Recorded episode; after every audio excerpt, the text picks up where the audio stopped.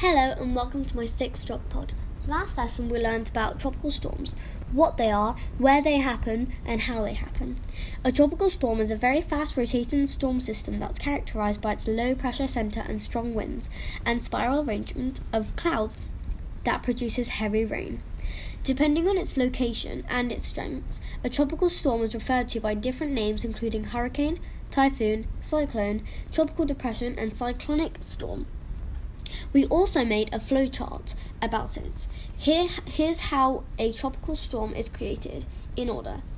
As air rises over warm ocean, water ev- is evaporated quickly. As it rises, it cools and condenses to form clouds. The cloud condenses and releases latent heat. More water is drawn up from the ocean.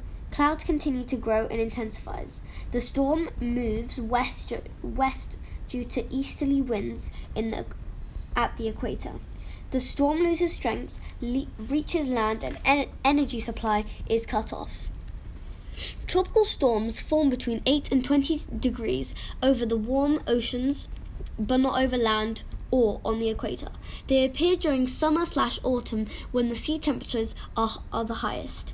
They have this shape because of the Earth's spin, and the eye, and in the eye, the condition the conditions are calm. In the eye wall is the strongest amount of wind and rainfall, and is the heaviest. When tropical storms reach land, they lose energy and weaken.